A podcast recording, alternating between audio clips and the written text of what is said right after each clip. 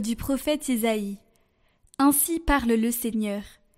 Au temps favorable, je t'ai exaucé. Au jour du salut, je t'ai secouru.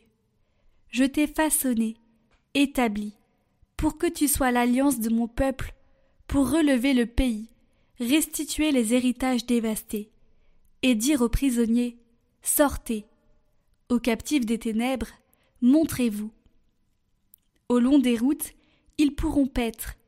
Sur les hauteurs dénudées seront leurs pâturages. Ils n'auront ni faim ni soif. Le vent brûlant et le soleil ne les frapperont plus. Lui, plein de compassion, les guidera, les conduira vers les eaux vives. De toutes mes montagnes, je ferai un chemin, et ma route sera rehaussée. Les voici, ils viennent de loin, les uns du nord et du couchant, les autres des terres du sud. Cieux, criez de joie. Terre, exulte. Montagne, éclatez en cris de joie. Car le Seigneur console son peuple. De ses pauvres, il a compassion. Jérusalem disait Le Seigneur m'a abandonné. Mon Sauveur m'a oublié. Une femme peut-elle oublier son nourrisson ne plus avoir de tendresse pour le fils de ses entrailles. Même si elle l'oubliait, moi, je ne t'oublierai pas.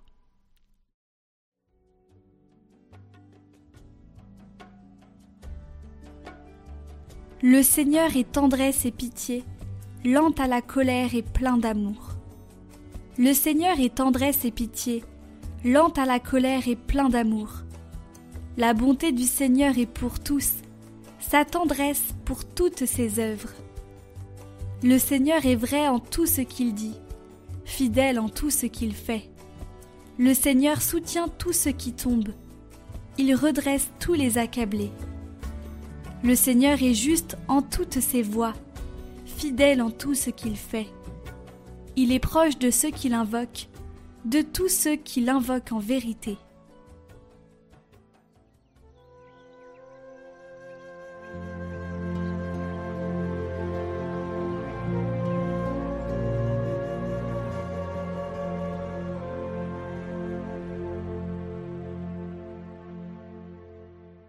Évangile de Jésus-Christ selon Saint Jean. En ce temps-là, après avoir guéri le paralysé un jour de sabbat, Jésus déclara aux Juifs Mon Père est toujours à l'œuvre, et moi aussi, je suis à l'œuvre.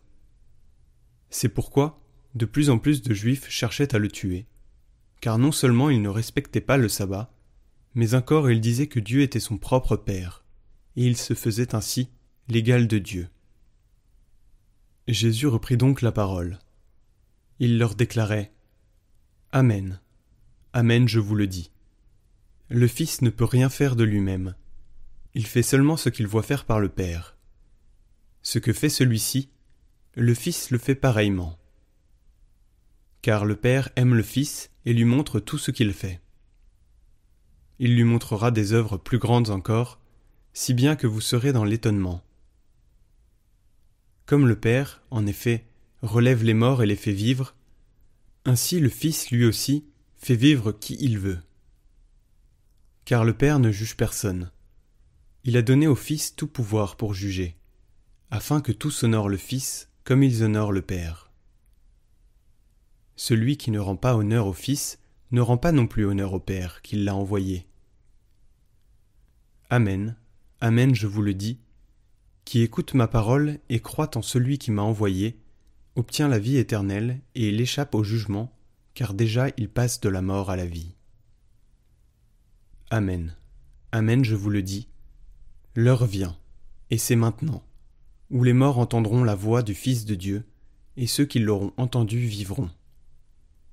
Comme le Père, en effet, a la vie en lui-même, ainsi a-t-il donné au Fils d'avoir, lui aussi, la vie en lui-même il lui a donné pouvoir d'exercer le jugement, parce qu'il est le Fils de l'homme. Ne soyez pas étonnés. L'heure vient où tous ceux qui sont dans les tombeaux entendront sa voix. Alors, ceux qui ont fait le bien sortiront pour ressusciter et vivre, ceux qui ont fait le mal pour ressusciter et être jugés. Moi, je ne peux rien faire de moi-même. Je rends mon jugement d'après ce que j'entends, et mon jugement est juste, parce que je ne cherche pas à faire ma volonté, mais la volonté de celui qui m'a envoyé.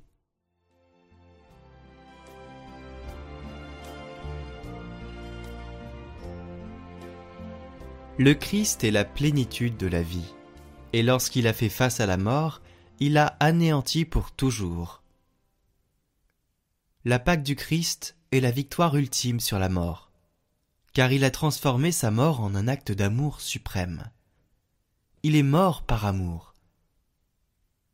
Et dans l'Eucharistie, il veut nous communiquer cet amour pascal victorieux. Si nous le recevons avec foi, nous pouvons nous aussi aimer vraiment Dieu et notre prochain. Nous pouvons aimer comme il nous a aimés, en donnant sa vie. Ce n'est que si nous faisons l'expérience de cette puissance du Christ, de la puissance de son amour, que nous sommes vraiment libres de nous donner sans crainte.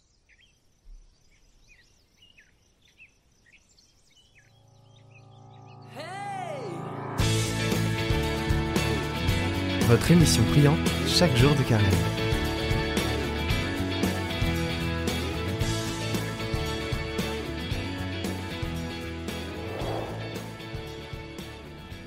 Bienvenue pour cette troisième vidéo avec l'appel de Lévi ou l'appel de Matthieu au chapitre 2 verset 15.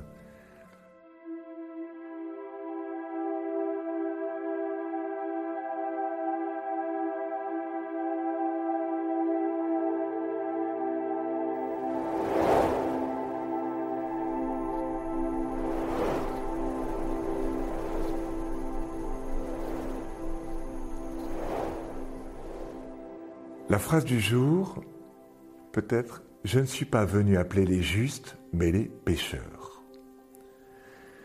On a déjà eu un premier appel, Simon André, un deuxième appel, Jacques et Jean, et nous avons un troisième appel, l'appel de Lévi. Dans le premier appel, on quittait ces objets. Dans le deuxième appel, on quittait des personnes. Dans le troisième appel, on va quitter le péché, notre péché. Hein. Je lis le texte, euh, alors j'ai dit verset 15, mais il commence même au verset 13. Il sortit de nouveau au bord de la mer, et toute la foule venait à lui, et il les enseignait. En passant, il vit Lévi, le fils d'Alphée, assis au bureau de la douane, et il lui dit, Suis-moi, et se levant, il le suivit. Chapitre 2, verset 13 de Saint Marc. C'est étonnant parce que les termes employés sont les mêmes que ceux de l'appel de Simon-André, Jacques et Jean. Il sortit de nouveau au bord de la mer. Tiens, curieusement, on est au bord de la mer. Et on nous dit, en passant, il vit Lévi. Et comme il passait sur le bord de la mer de Galilée, il vit Simon et André. Et se levant, il le suivit. Tiens, et se levant, laissant leur filet, ils le suivirent. Mais c'est les mêmes mots. Qu'est-ce qu'on veut nous dire? En fait, on veut nous rapprocher, Marc veut nous rapprocher l'appel de Lévi avec l'appel des quatre. Pour nous dire que c'est en quelque sorte le dernier appel. Vous avez trois appels et le chiffre 3 c'est une totalité, hein, comme on va dire Saint, Saint, Saint le Seigneur. Voilà, ça y est, il est l'appel est terminé. Après il y aura plus d'appel. Euh, le jeune homme riche, mais il va pas suivre.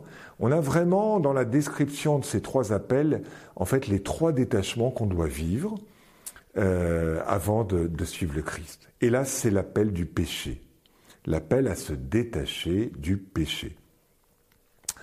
Euh, pourquoi je dis ça?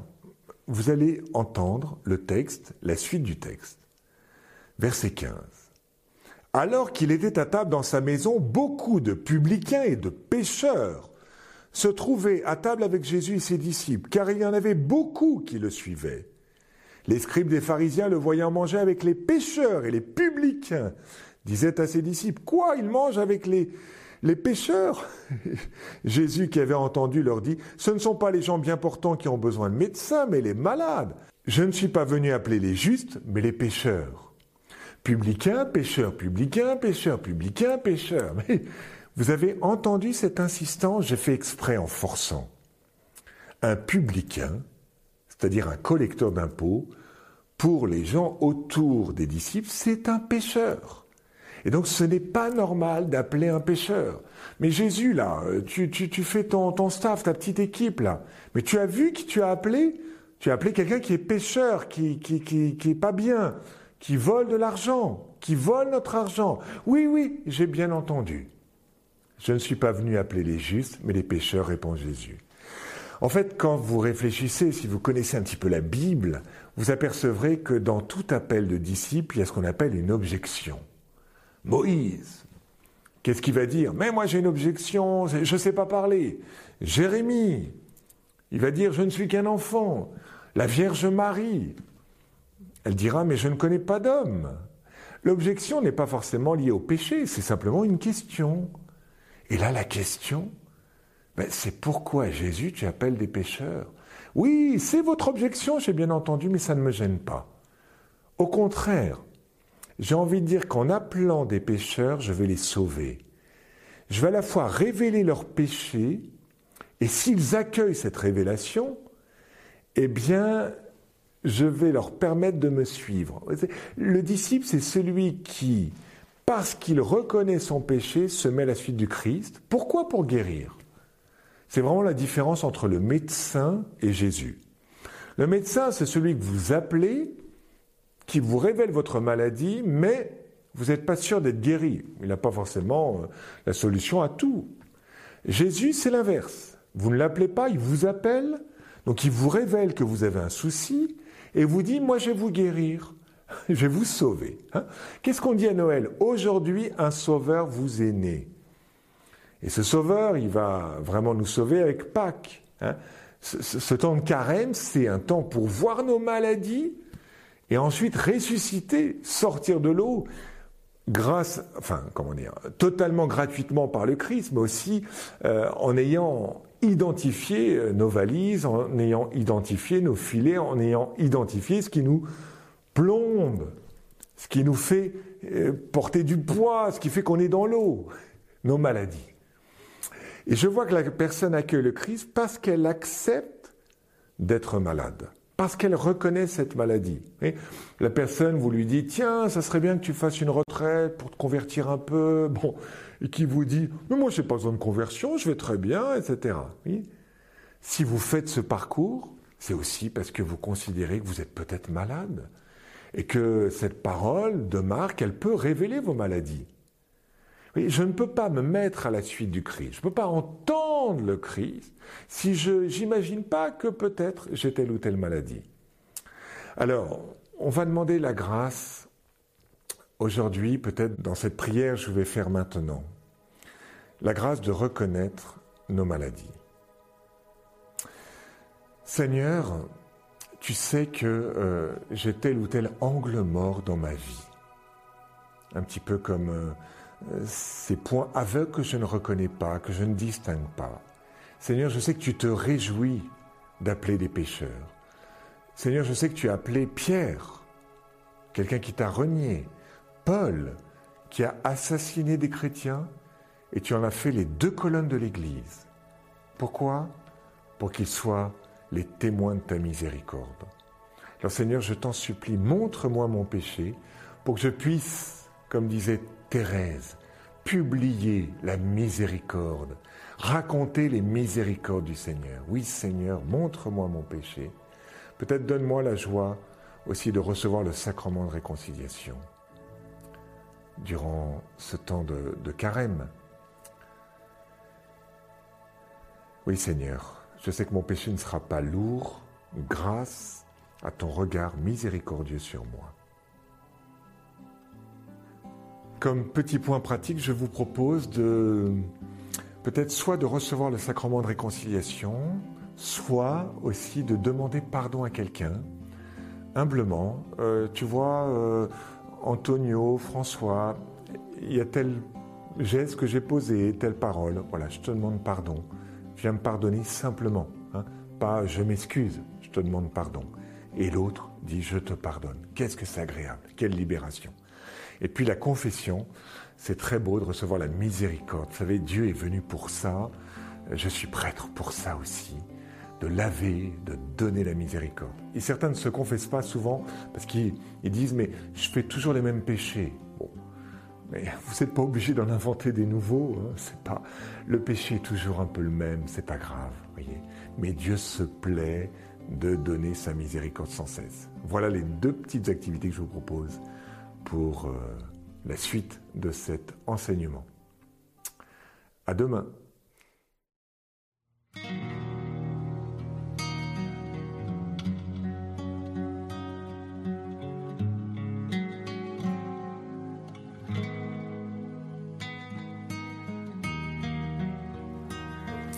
Si vous souhaitez retrouver le parcours Saint-Marc en intégral, merci d'aller sur Emmanuel Play, Paul Delier, Parcours Saint-Marc.